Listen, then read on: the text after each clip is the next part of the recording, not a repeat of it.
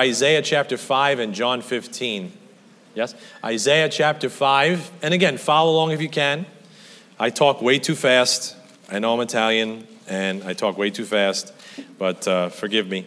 Um, but uh, I, I've been, for 22 years, I've been trying to keep teenagers awake at 7 a.m. So it's just, I light myself on fire and people come to watch me burn. All right, so anyway, Isaiah chapter 5 and John chapter 15. We'll be in Isaiah chapter 5 first. We are working through the book of John as slowly as I can. Um, but we're going to start in Isaiah 5 here today. All right? Isaiah chapter 5. If you're there, say amen. Amen. All right. All right. So Isaiah 5 is where we'll start. Now, you probably heard the phrase dropping the ball, right? Have you heard that phrase? I know you have. I'm not going to make you do a show of hands. But the phrase dropping the ball means you made a mistake, you missed an opportunity. Uh, the phrase originates from baseball, baseball fans. When a fielder fails to catch a ball, he's charged with an error. It's a dropped ball, right? Dropping the ball is not a good thing. It's a frustrating thing. It means you missed what could have been something great. And in the Old Testament, Jehovah God threw Israel the opportunity to be the vine for God. Israel had the opportunity to bring forth this amazing fruit for God. In Isaiah chapter 5, the Lord talks about how he was trying to cultivate this nation to bring forth fruit for him. Look at Isaiah 5, starting in verse 1. The Bible says, Now I will sing to my well beloved a song of my beloved touching his vineyard. My well beloved hath a vineyard in a very fruitful hill, and he fenced it gathered out the stones thereof, and planted it with the choicest vine, and built a tower in the midst of it, and also made a winepress therein. And he looked that it should bring forth grapes, and it brought forth wild grapes. And now, O inhabitants of Jerusalem and men of Judah, judge, I pray you, betwixt me and my vineyard.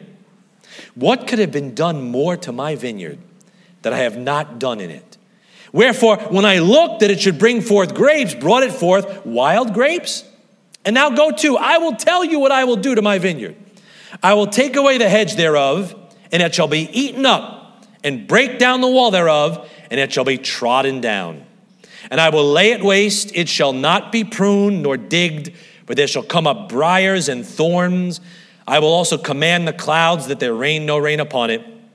For the vineyard of the Lord of hosts is the house of Israel, and the men of Judah his pleasant plant. And he looked for judgment, but behold, oppression, for righteousness, but behold, a cry. So if you look at verses 2 to 4, the Lord gave Israel every opportunity to bring forth fruit for God. He said, Man, he says in verse 4, What more could I have done for you? What more could I have given you? He's like, I put you there, I protected you, I gave you all this stuff so you could bring forth grapes that would bless me and be sweet for me, and you brought forth this wild stuff that I can't eat, that I don't want. And he says, You know what? I'm just gonna break the wall down and let just people trod you under their feet. Yikes. And in verse 7, he says, Israel, you dropped the ball. I looked for, he says, uh, I looked for righteousness, but a cry. I looked for judgment, but oppression. He says, You guys turned to evil instead of turning to God. you turned to the wrong ways instead of turning to the right ways. You dropped the ball, Israel. Now flip over to John 15. Think about that in light of what Jesus is going to say here in John 15. Look what Jesus says in John chapter 15, verse 1. Think about it in the light of the fact that Israel dropped the ball to be the vine for God. And then Jesus shows up in John chapter 15 and says, I am the true vine, and my Father is the husbandman. Jesus Christ shows up to be the vine Israel failed to be. He'd bring forth the fruit that Israel failed to bring forth. Jesus Christ would not drop the ball. Amen. You got a Savior that didn't drop the ball. And you can actually view Jesus Christ's life and ministry as a rebuke to that wayward nation. Because everything that nation was supposed to be, Jesus Christ fulfilled. Everything that nation was supposed to bring forth, Jesus Christ manifested in his life. So you can look at Jesus Christ as just a reproach to that nation, a rebuke to that nation. No wonder they hated him. No wonder they envied him. No wonder they wanted to kill him. And you, as a Christian sitting here today, and if you're saved, just say amen. amen. That's pretty good. That's not bad. We'll work that up a little better. But you can also see the true vine, Jesus Christ, as a challenge to keep yourself from dropping the ball. Because you're in Christ and you're supposed to learn from Israel's mistakes. So they dropped the ball. I don't want to drop the ball. Do you want to drop the ball? We're going to talk about dropping the ball today. And we're going to look at some of the things that Israel was supposed to be, that Jesus Christ was, and we're supposed to be. So let's pray and we'll, we'll see where this goes. Lord, we love you today. We thank you today. We praise you today. We just pray your blessings upon our time. If there's anyone here today that is not sure that they're going to heaven, Lord, I pray that today might be a day they call upon you and make it sure. In Jesus' name, amen. Now, I'm going to ask you to flip around a lot of places in your Bible this morning. We're going to jump around a lot of different places. It's kind of our way. That's the way we learned it from our, our, our founding pastors and our, our elders in the faith, because it's uh, some people, they they, they, they find a verse and they throw a fit. You know, that's, that, that's the joke of uh, if you've been to some places, a guy finds one verse and he says, Jesus wept. And I remember the time that I was playing, you know, they just kind of just go off on a story. Well, we try to show you lots of verses so you can see what the Bible has to say and not what I have to say. So I want you to go to Isaiah chapter 45 is where we'll start. And if you can follow along, great. If you just want to listen, that's fine. All right, but if you want to see it for yourself, Isaiah 45 is where we'll start. I want to just mention three things about Jesus Christ that he fulfilled when Israel dropped the ball. Right? Isaiah 45. First thing I want to say is this number one, Israel was supposed to be special for God, but Israel dropped the ball. They were supposed to be a special people, a peculiar people, God's special elect people, and they dropped the ball. Look at Isaiah 45, verse 4. Look what God is saying here. He says, For Jacob, my servant's sake, and Israel, watch that phrase, mine elect, I've even called thee by thy name. I have surnamed thee, though thou hast not known me. So in the Old Testament, God chose one nation. He didn't choose China, he didn't choose Italy, he didn't choose, you know, anybody else. God chose one nation in the Old Testament to be, quote, mine elect my chosen, my special country. He says, I chose you, Israel, this little runt among all these pagan nations. I chose you to be my nation. Why? So you could be special for God. That's amazing. Do you remember what it was like to get picked for something? Maybe to get picked for the dodgeball, or to get picked for kickball, or to look on the board and see oh, you made the team, or to look on the casting list and say you made the play. I mean, isn't that a great feeling to know they picked you, they chose you, they want you? It's like, wow. I remember in, in, high school, I was a nerd and I competed in speech and debate. That was like my football. I mean, I lived and breathed speech and debate. I loved it. I loved it like, like crazy. My wife knows and Eli knows how much I loved it. And you would compete in your prelims and then you'd stand there and we would go to Harvard and Princeton and Columbia and, you know, Emory. I went all over the country for these competitions and you sit there and let's say like a Villiger or a, or a Harvard. I'm getting the vibe in my body right now. I want to go do some. But, you know, you'd sit there after the prelims and you'd wait for them to drop the cuts. They would drop the codes of the people that made it to the finals. And oh my goodness, if you made it to the finals and they chose you and the judges liked you, it was like, oh, you know, you just got so excited. You felt so, you just walked with a swagger. You know, when they dropped those cuts and you made it, you're like, yeah, did you make the finals? Yeah, I made the finals. Yeah, I'm in. You know, you just got so excited to have been chosen, to have been selected by some dingbat, you know, with a pencil that said, Oh, I like your presentation. You know? But you feel special. You act special because you were chosen. Like, wow, they picked me. I'm on the list. Hey, Israel was a special nation because they'd been chosen not by some numbskull with a pencil, they were chosen by God Almighty. God Almighty looked at this whole planet and said, I'm going to choose this little runt of a nation to be the nation that I work in. That had to make somebody feel special. That had to make somebody say, wow, I should act a little differently because, wow, God chose us. The Bible says in Psalm 135, verse 4 For the Lord hath chosen Jacob unto himself, and Israel for his, quote, peculiar treasure. God said, I'm gonna take you, I'm gonna make you my crown, I'm gonna make you my jewel. You're the pearl of great price. But look at Amos to the right, a few books. Amos chapter 3. I know the pages might be stuck together over there, but just find it anyway. Amos chapter 3. So, as the chosen nation, as the elect nation, I mean, they should have walked a little differently.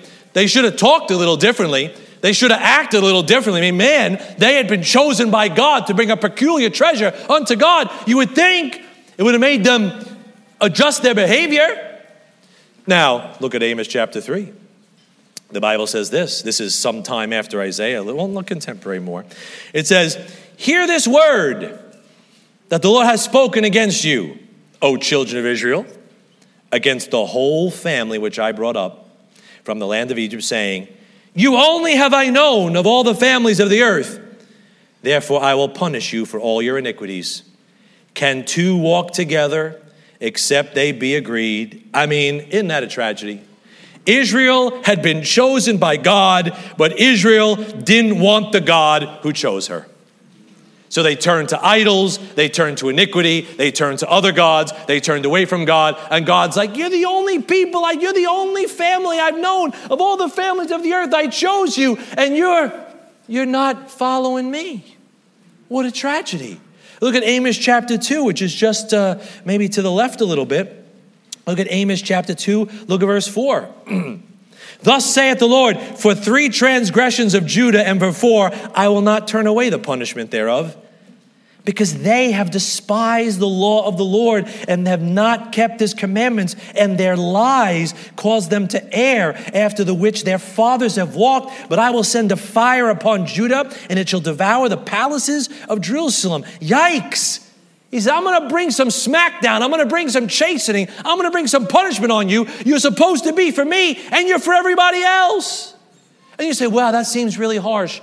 How do you expect the Lord to feel? When his own people forsake him. How do you want him to feel? How would you feel? I mean, those of us who are sports fans, and you got a number one pick, right? This guy's like a number one pick. He either comes out of football or he comes out of basketball. This guy's a number one pick. When a number one pick is a bust, everybody gets upset. We expected more of him. He's a number one pick coming out of wherever he's coming out of, right? They got this kid now in high school, Cooper Flagg, this amazing basketball player, and he's going to Duke next year. And he's like, oh, he's going to be great. He's going to be great. If he shows up in the NBA and he's a bust, everybody's going to be like, oh, what a waste of time. What a waste of money. What a waste of effort. What a waste of all this stuff we invested in this individual.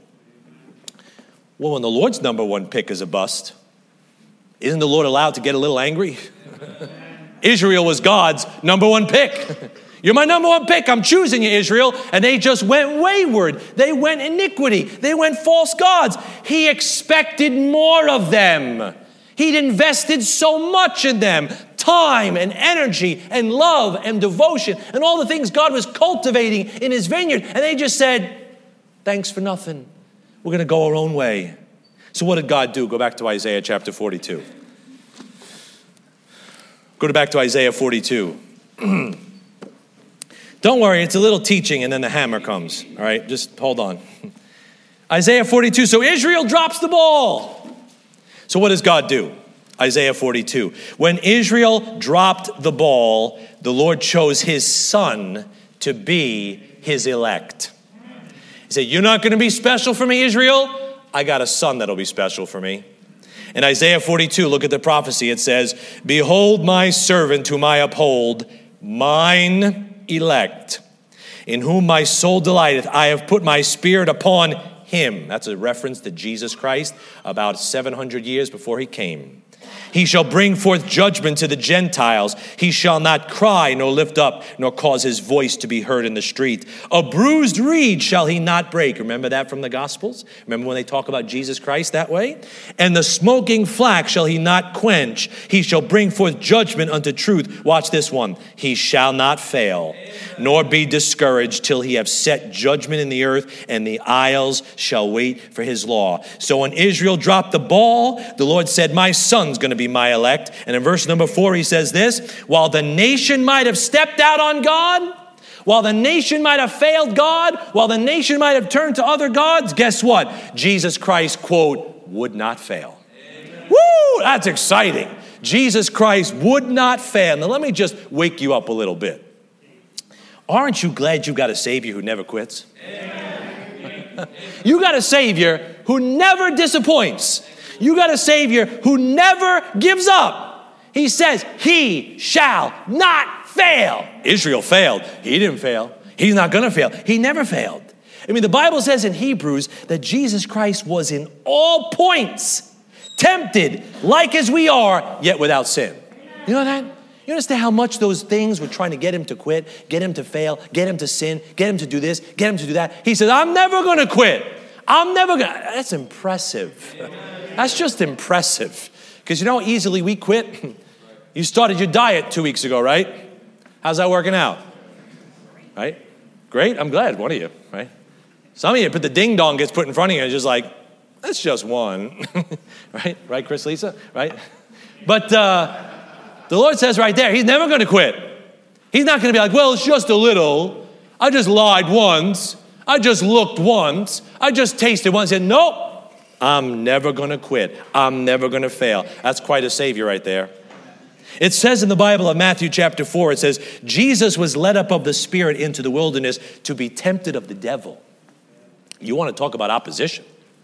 You might have some opposition from the idiot you saw in the mirror this morning when you brushed your teeth, hopefully. But Jesus Christ had opposition from the prince of darkness.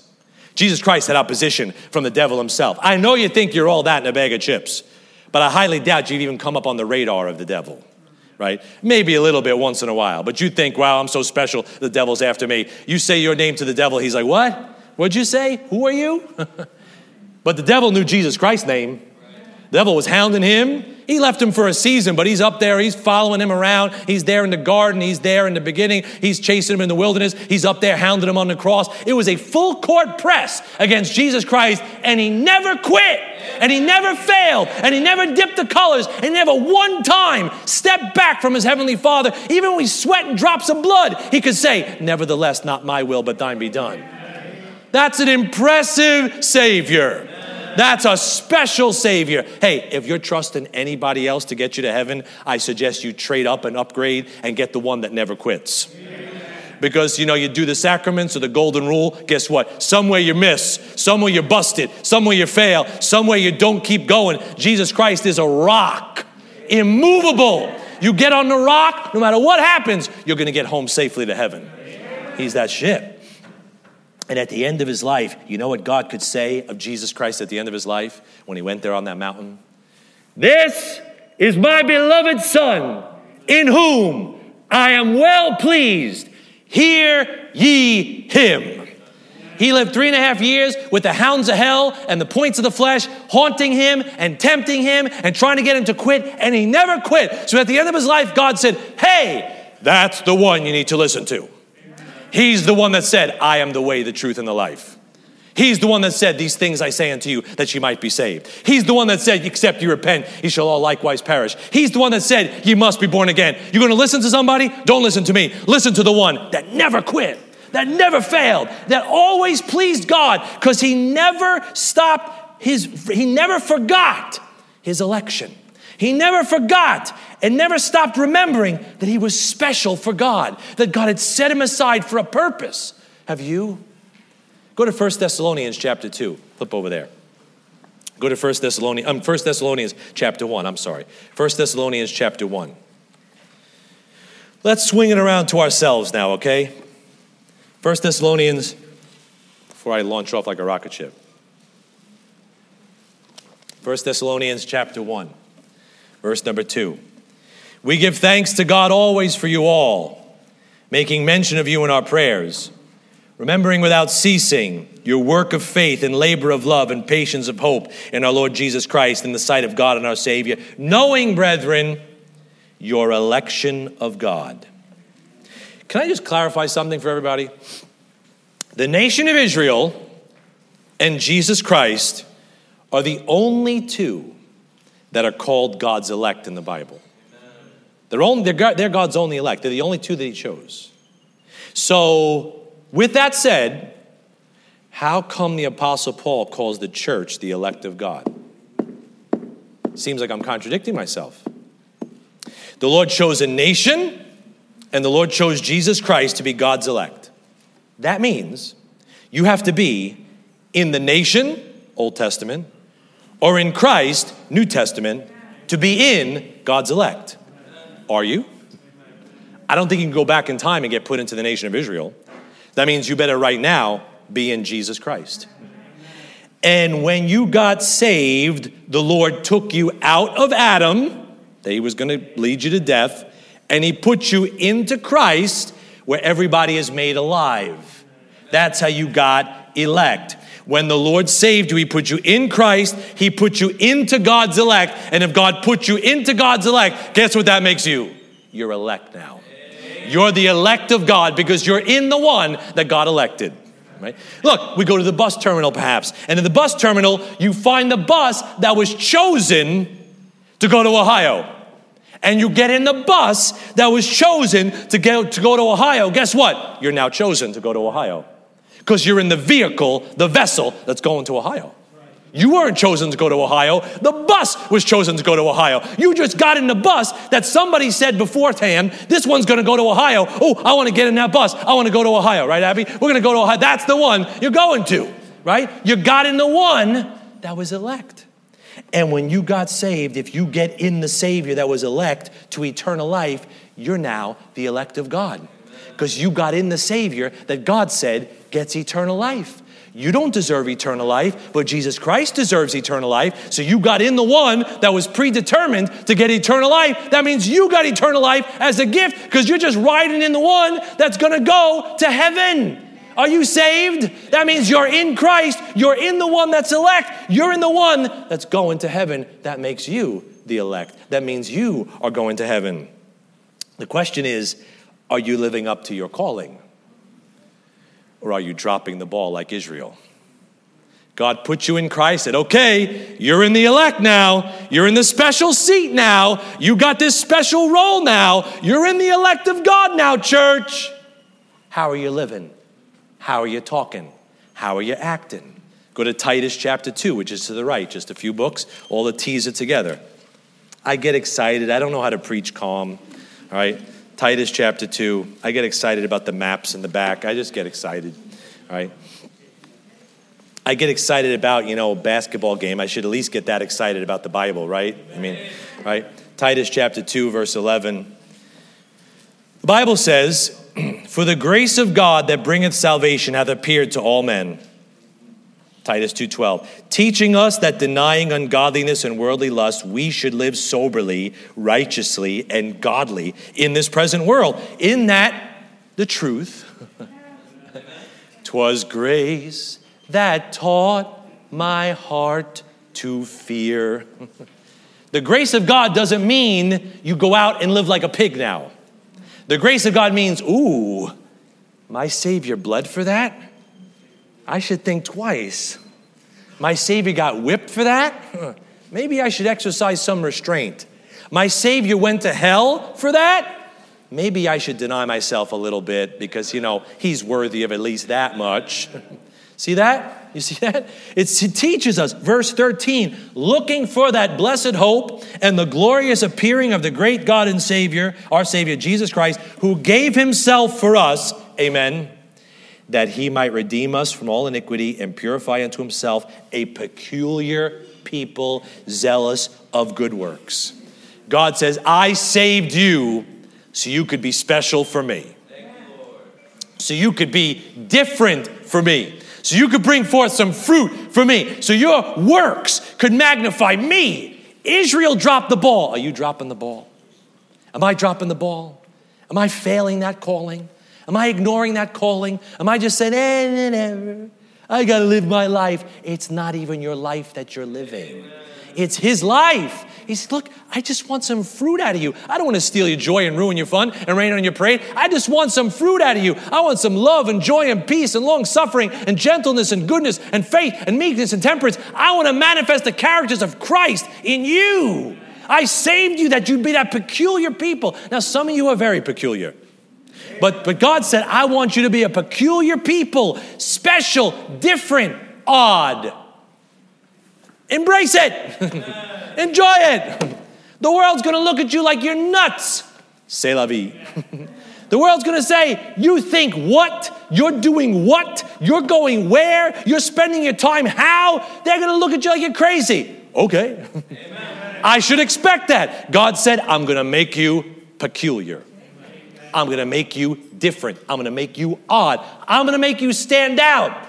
Uh, but amidst a world that says, I just want to be an individual like everybody else, and they're the same stinking automaton of everybody else.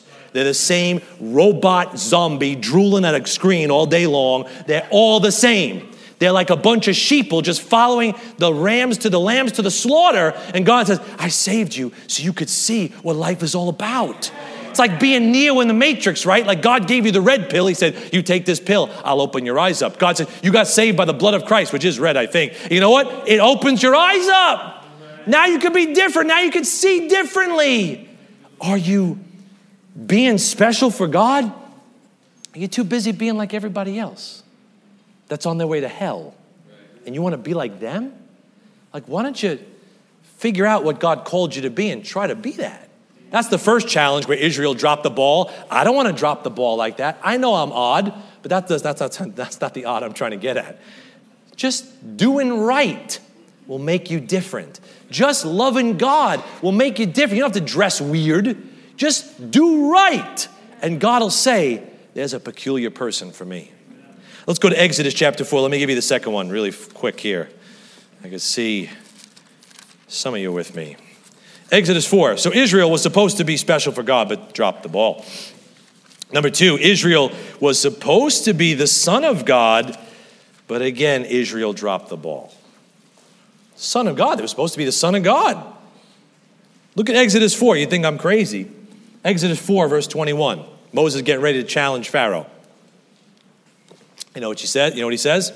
Exodus 4:21. And the Lord said unto Moses, When thou goest to return into Egypt, see that thou do all these wonders before Pharaoh, which I have put in thine hand, but I will harden his heart that he shall not let the people go. And thou shalt say unto Pharaoh, Thus saith the Lord, Israel is my son, even my firstborn.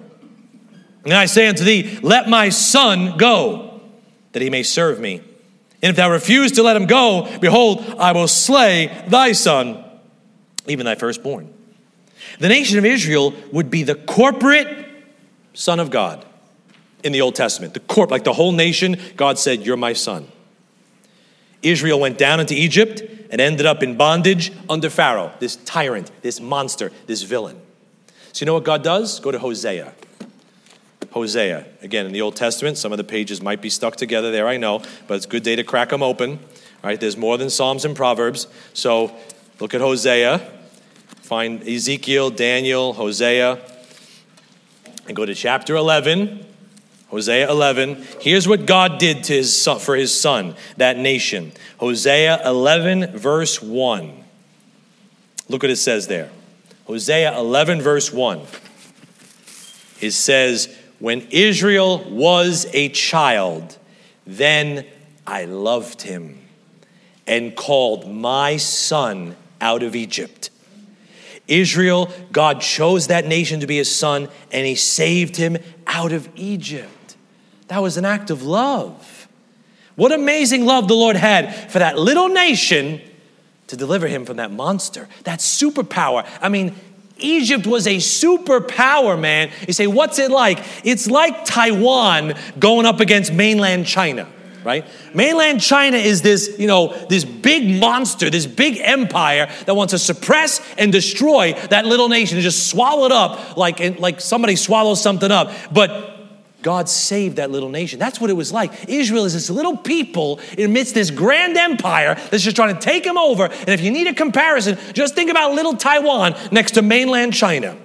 This big conglomerate with billion, with over a billion people coming up against this little speck that's got like 23 million people in the whole country, and they're threatened and they're in danger, and God saves that little nation Israel amidst that huge thing. Remember what it was like to know your father would protect you, to know that you were safe just because he loved you.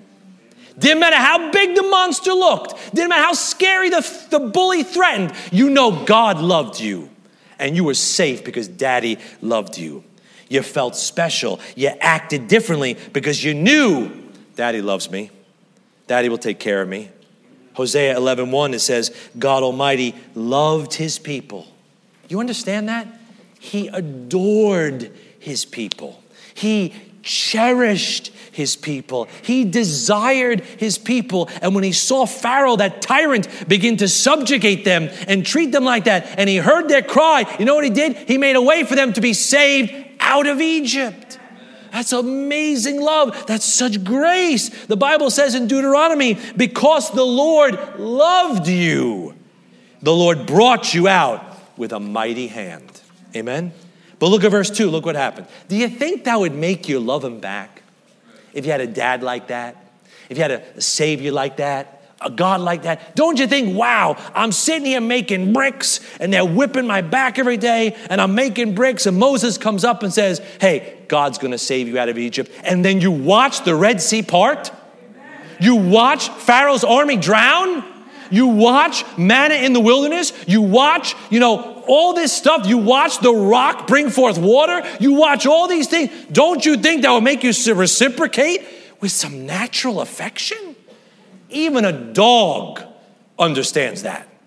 I feed my dog and give him treats. Why? Because I know the dog's going to like the one that gives him treats.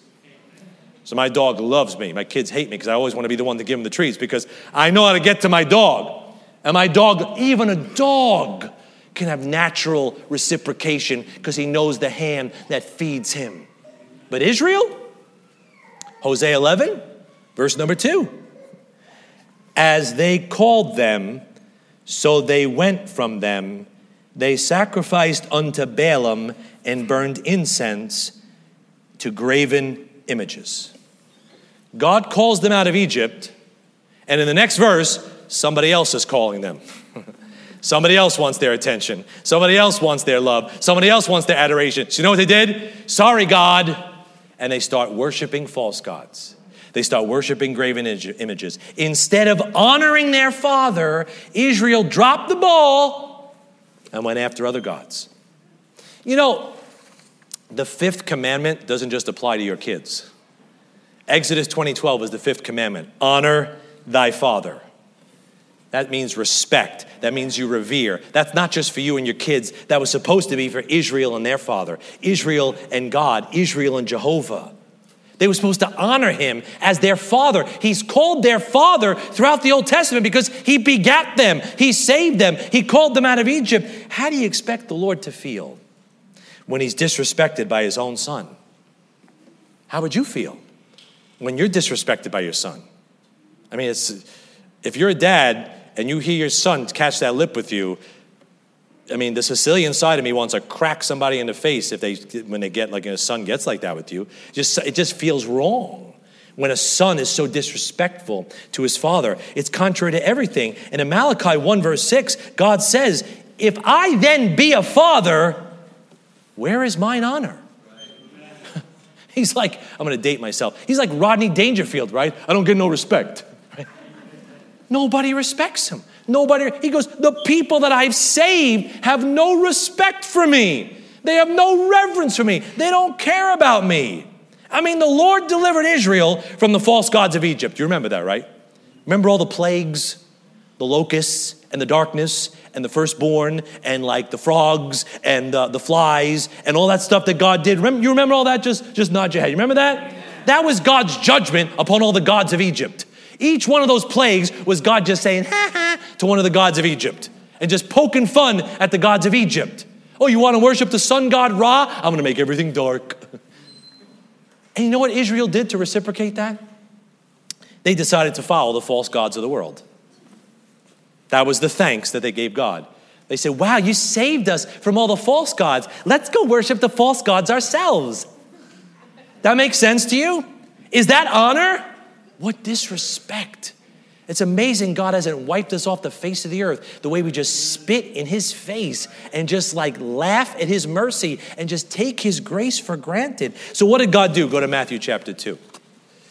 So, Israel didn't want to be God's son. So He said, All right, I'll send my son into the world and show you what this thing's supposed to be all about. In Matthew chapter 2, God calls somebody else out of Egypt that He calls His son. Matthew chapter 2, verse number 13. Matthew 2:13. The Bible says, and when they were departed, behold, the angel of the Lord appeareth to Joseph in a dream, saying, Arise and take the young child and his mother, and flee into Egypt, and be thou there until I bring thee word, for Herod will seek the young child to destroy him. When he arose, he took the young child and his mother by night and departed into Egypt, and was there until the death of Herod, that it might be fulfilled, which was spoken of the Lord by the prophet, saying, Out of Egypt have I called my son. See that double application?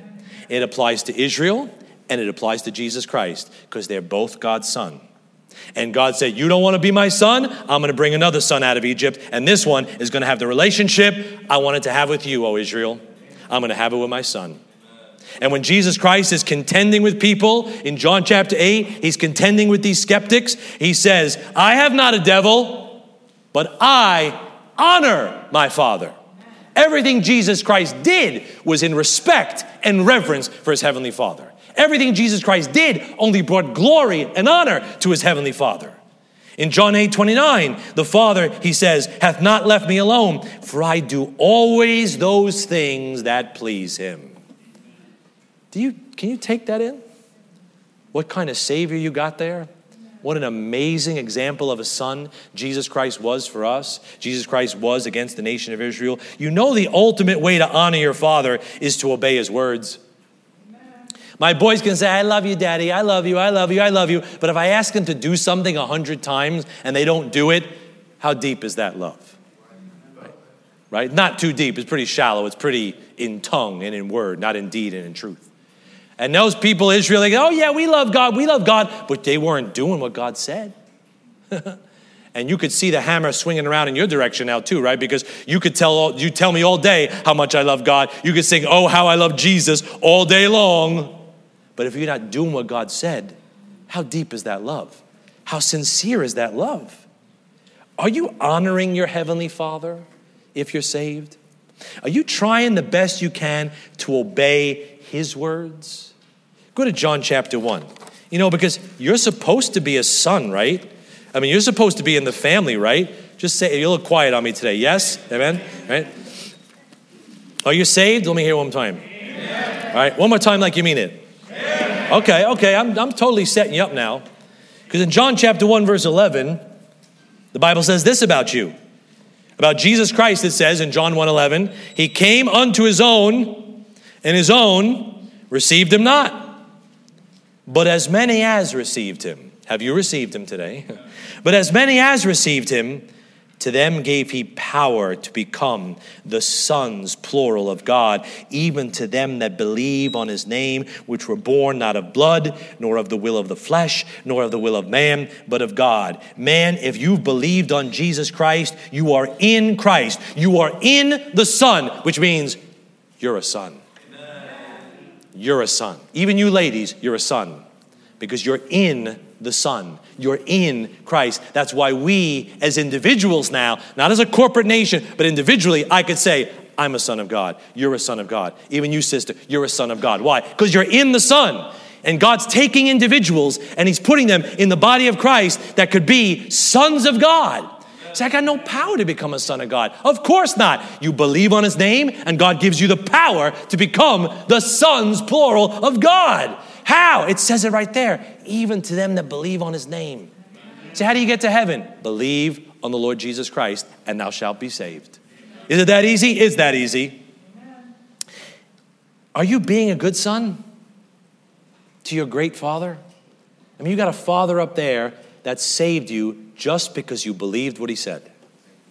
despite all your devilishness. I just made a word up. All your, all your devilment, all your lies, all your lust, all your blasphemy, all your apathetic cold heart, all your putting God on the list way down at the bottom, all those things you disobeyed your parents, you took God's name in vain, you have hatred in your heart, you lusted after people, you've coveted things that weren't yours, you've taken things that weren't yours. We could go through the whole 10 commandments like 10 cannons and just pin you against the wall and just the God would say you're guilty.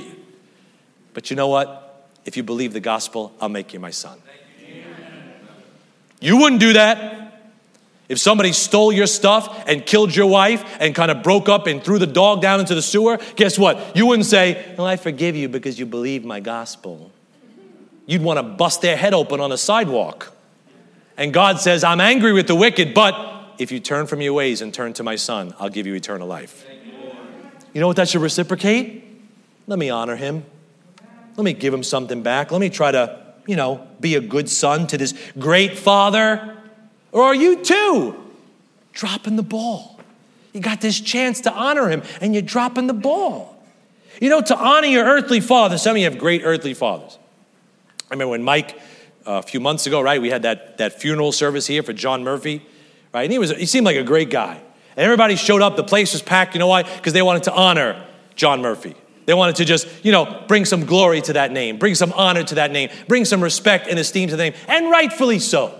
And if you've got a great father, whether he's here or not, whether he's gone on ahead of you or not, you know what? The natural thing to do is, I don't want to shame your name, father. I don't want to disrespect your name, father, because when you walk out of the house, son, whether it's Mashanya or Murphy, whatever your name is, guess what? You represent my name. You bear my name. Don't dishonor me. You wouldn't want to muddy the name of a good father who did everything for you. So, can you just think with me for a second? Do the things you do bring honor or reproach to the name of your Heavenly Father. If people looked up your name and said, Mashanya saved, you know, Jesus Christ, that's you, you're, you got the name of Christ on your life, and you live like that, you talk like that, you think like that, you, you do that, that shames the one that gave you that name. Is your father pleased with the things you've done this week? Why don't you ask him? Right now, why don't you ask him? Hey, Father, you pleased with what I did this week? Why wouldn't you ask him? He's your father, right? You could talk to him, right? You're not dead today, right? You, you know that, right? You, you can respond. If, you, if, if he's your father, you can respond to him. You could talk to him sitting there in your seat. Say, Father, how, how was my week this week? I mean, please, people, he washed you from your sins in his own blood. Don't you want to please him? Amen. Isn't there something in you that wants to let him know you're thankful that he did all that for you? And finally, go to Matthew chapter 5. So Israel dropped the ball in, in being elect, they dropped the ball in being a son. And here's one last quick thing they dropped the ball in. I don't want to drop the ball. Israel was supposed to be a light to the world. But Israel dropped the ball. You know that? They were supposed to be a light to the world. But Israel dropped the ball. Matthew chapter 5, look at verse 13. Jesus Christ is speaking to his nation and he says, Ye are the salt of the earth. But if the salt have lost his savior, savor, wherewith shall it be salted? It is thenceforth good for nothing, but to be cast out and to be trodden. Remember that word trodden from Isaiah 5? Underfoot of men. You are the light of the world. A city that is set on a hill cannot be hid. Neither do men light a candle and put it under a bushel, but on a candlestick, and to give it light unto all that are in the house. Let your light so shine before men, that they may see your good works and glorify your Father which is in heaven. Now, I know we like those verses for our devotional calendars, but Jesus Christ wasn't talking to anybody but his nation right there. And Jesus Christ, the Lord, expected his nation to be salt and light to the world. Salt to preserve life that's what they're that's what they were supposed to be. Salt to preserve life. Because you know what? Everything's dying out there, folks. Everything's under the curse of sin. We need some salt to preserve life. That's what salt does. You're supposed to be light to point the way because the world out there is in darkness. Everybody's blind. They don't know which way is up. They're blind. God, the devil's blinded them, the Bible says. They're blind. So he says, I want my people to be salt, to preserve life, and light to point the way. And God expected Israel to be a light to the world. Why? What made them special? Because Israel had the scriptures because Israel had the words of God. Romans chapter 3, verse 2 says, Unto them, Israel, were committed the oracles of God. They had the light. And if you have a flashlight, you're expected to use it in the dark. You know what else? If you've got a flashlight and you're in the dark finding your way, it's incumbent upon you to help somebody else who's in the dark. What kind of a jerk are you if somebody's in the dark fumbling and you got your flashlight? You're like, see you later, bud. You're a jerk. How can you have the light and not say, here, follow me, I got the light. Let's go, we'll get out of here together. And Israel had the light. They had the light of God's words. They were expected to let it shine, let it shine, let it shine. But look what happens. Look at 513. The Lord knew it was going to happen. He says, You're the salt of the earth, but if the salt have lost his savor, wherewith shall it be salted? How do you salt the salt? It's thenceforth good for nothing but to be cast out and to be trodden under foot of men. Israel didn't preserve life, so the Lord let men walk all over them. He says, I'm just going to let the Gentiles walk all over you. And that's what history tells us happened. The Romans come in in 70 AD and they just turn the city upside down. They destroy it. Titus comes in there and just boom, and the diaspora happens, and the Jews are scattered, and they're without a nation until 1948. God said it was going to happen. Why? Because you're not, you dropped the ball, Israel. That's why you're here, Israel. Look at uh, chapter 6 of Matthew. Look at Matthew chapter 6, verse number 22. Again, he's still talking to the nation. He's still in that Sermon on the Mount, if you want to call it that. And it's this lesson to the people about the kingdom that he was going to bring. And he says in Matthew 6 22, the light of the body is the eye. If therefore thine eye be single, thy whole body shall be full of light. But if thine eye be evil, thy whole body shall be full of darkness. If therefore the light that is in thee be darkness, how great is that darkness? Israel ended up looking to evil, it ended up in darkness herself. Isn't that a tragedy? I mean, are you struck with the tragedy of this? What a tragedy to have the means of helping others and end up lost and astray yourself. Israel had the means to be a light to the world, and they start turning to iniquity, and God says, I'm going to leave you in the dark when you had the light to save others. That's a sad, sad state, folks. I don't know what makes you sad, but that's very sad. It's like a guy I know. It's a true story. I know a guy I know, he was a pharmaceutical rep, and he got hooked on the pills he was selling. Ended up an addict, right? He had the means of helping others with their infirmities and wound up getting hooked himself and being in darkness. He said, that's a sad story about a man. That's a sad story about a nation.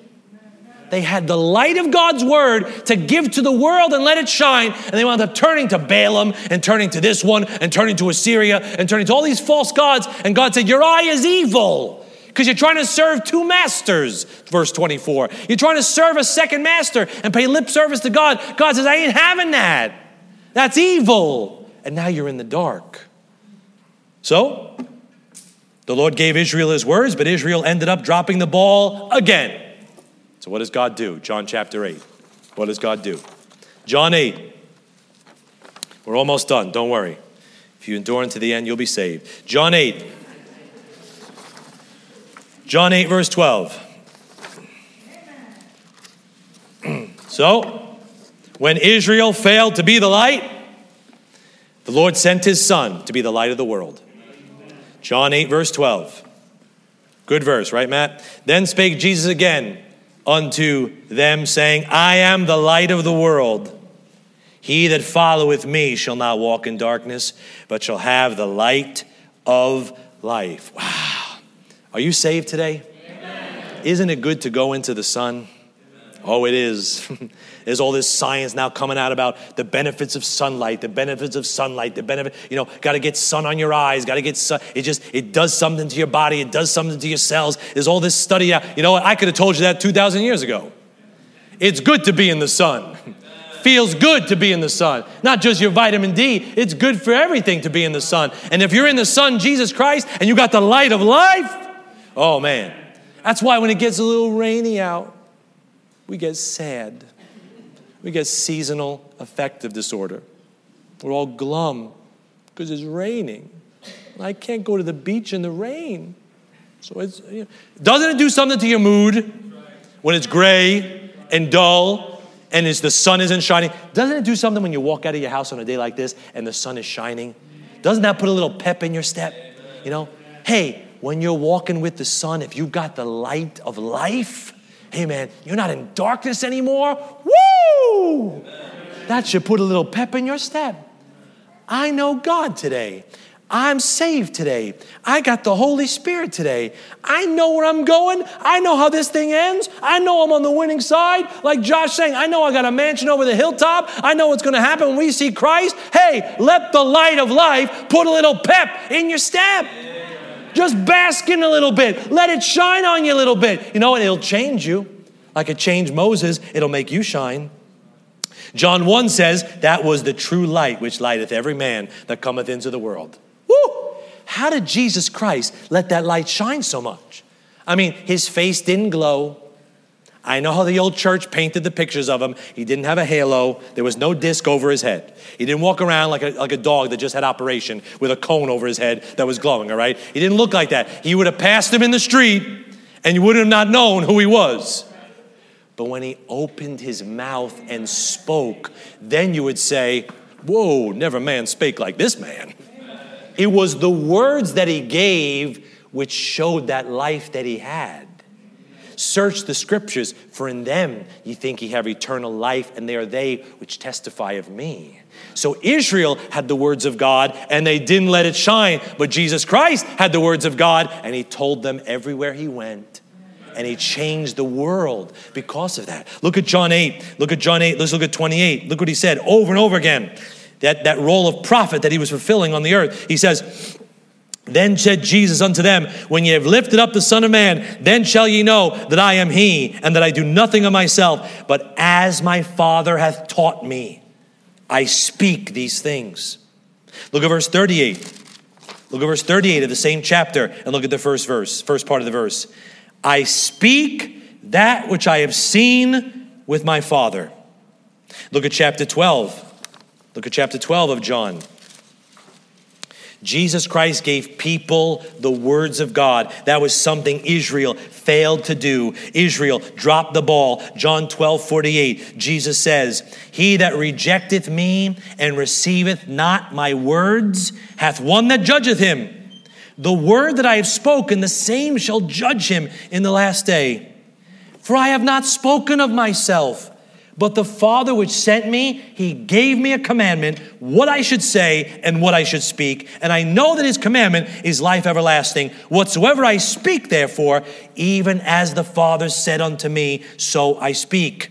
He's like, I'm not giving you my opinions, I'm giving you what God said. Is that what you do? You just give people your opinions, like the, like the morning analysts, you know. Well, you know, it's blah, blah, blah, blah, blah, blah, blah, blah, blah, blah. That's what they all sound like to me all these people on CNN and Fox and One News Now and America First and NBC, you know what? They're all starting to sound the same to me.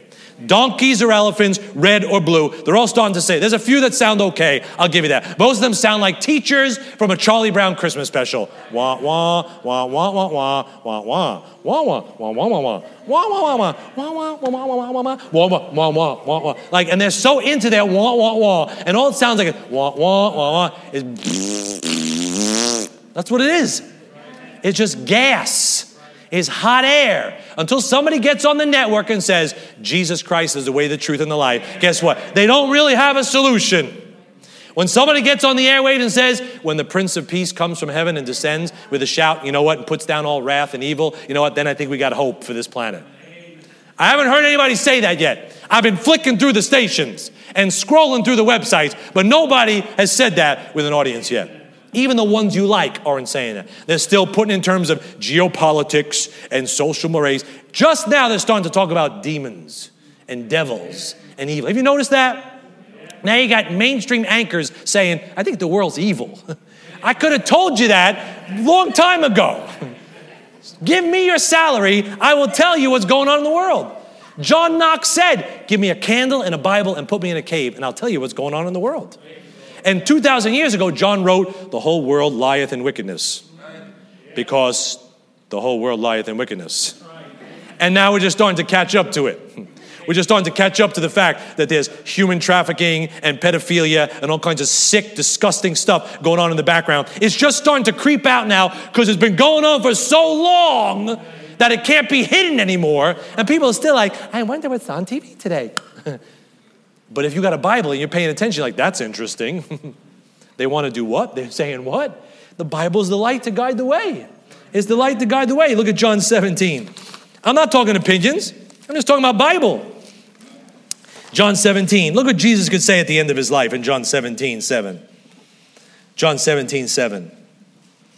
He's at the end of his life. He's praying this priestly prayer in the upper room to his father. He says, Now they have known that all things whatsoever thou hast given me are of thee, for I have given unto them the words which thou gavest me.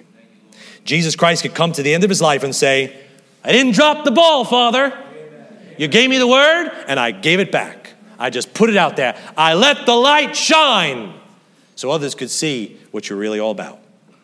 Now let's go to Philippians chapter 2. I got two verses left. I'm hurrying. I'm, I'm basically done. Go to Philippians 2. Some of you are done, but I just I'm almost done. Philippians 2. Look at verse 14. Can I spin it around on you now? Can I just zing you one last time before I send you off to lunch somewhere?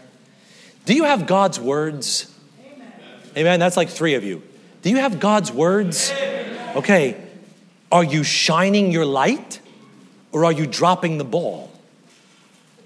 Philippians 2:14 says, "Do all things without murmurings and disputings, that ye may be blameless and harmless, the sons of God, that's who you are. Remember the verse John 1:12.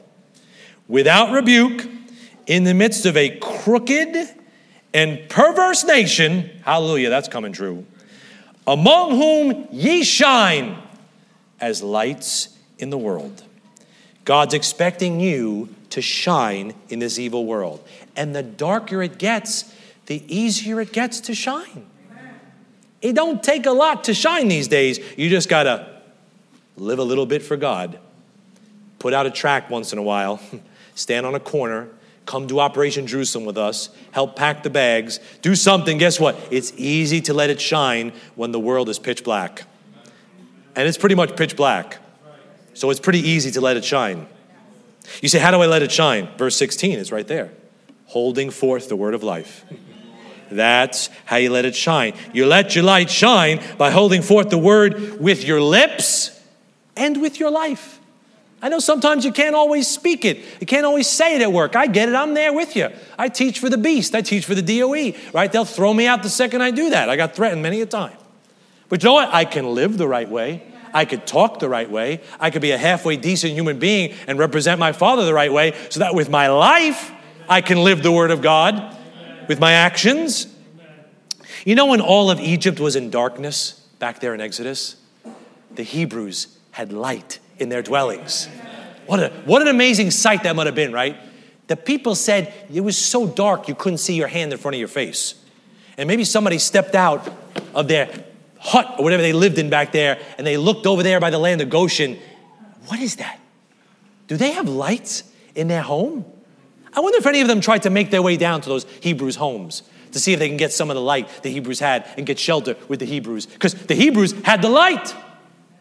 Hey, can the world look to your dwelling? You live in this body, right? Can the Lord look to your dwelling and see the light of God in this dark world? Can anybody say, hey, can you, what is going on in the news today? Can you explain this? What is going on with my family today? Can you explain this?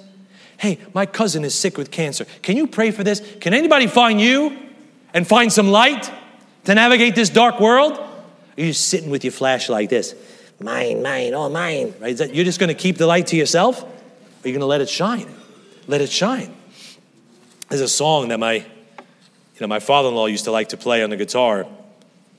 And the words to the verse go, there's a lighthouse on a hillside that overlooks life's sea.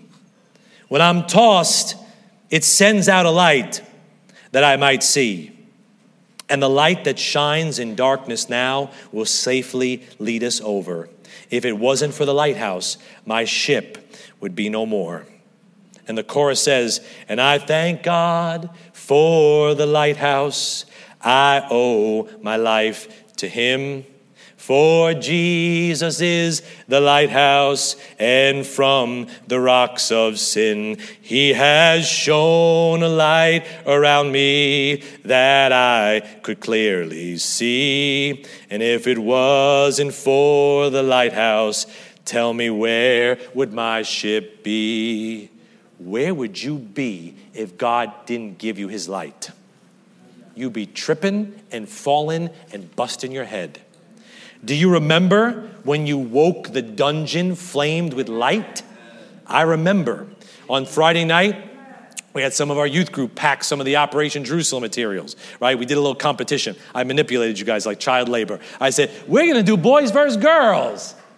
Oh, we're going to be. I said, this is working out perfectly. And in 15 minutes, we packed up almost 400 bags, right? In 15 minutes, my little worker bees just had to put a little incentive behind them, right? Boys versus girls. It was just like they knew they were being manipulated and they couldn't help it. You know, you know what I did when I started?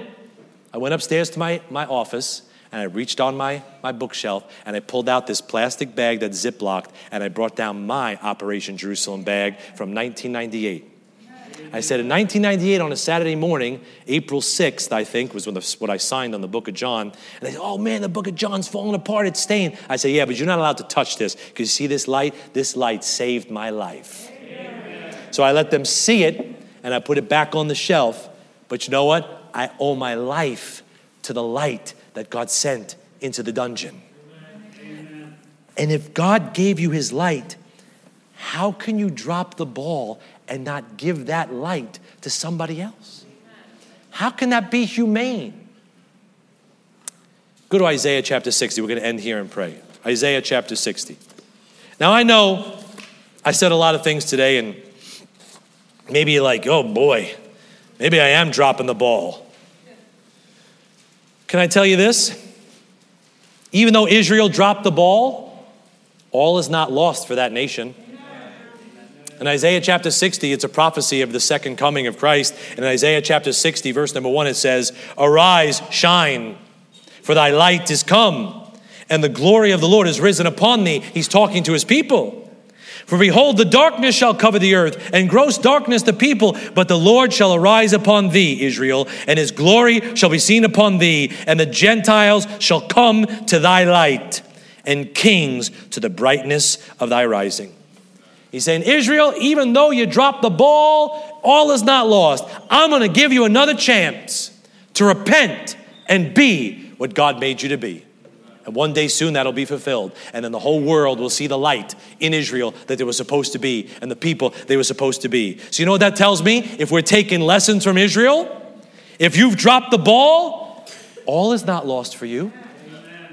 God's given you another chance. God's giving you another chance. And if the Lord is throwing another opportunity your way to repent and be what God made you to be, it's time we just stop dropping the ball and just pick it up and be what God told us to be. This morning is another chance. Will you answer the call or will you drop the ball again? It's up to you. Let's bow our heads and close our eyes. Let's have a word of prayer together. Let's pray together. Hey,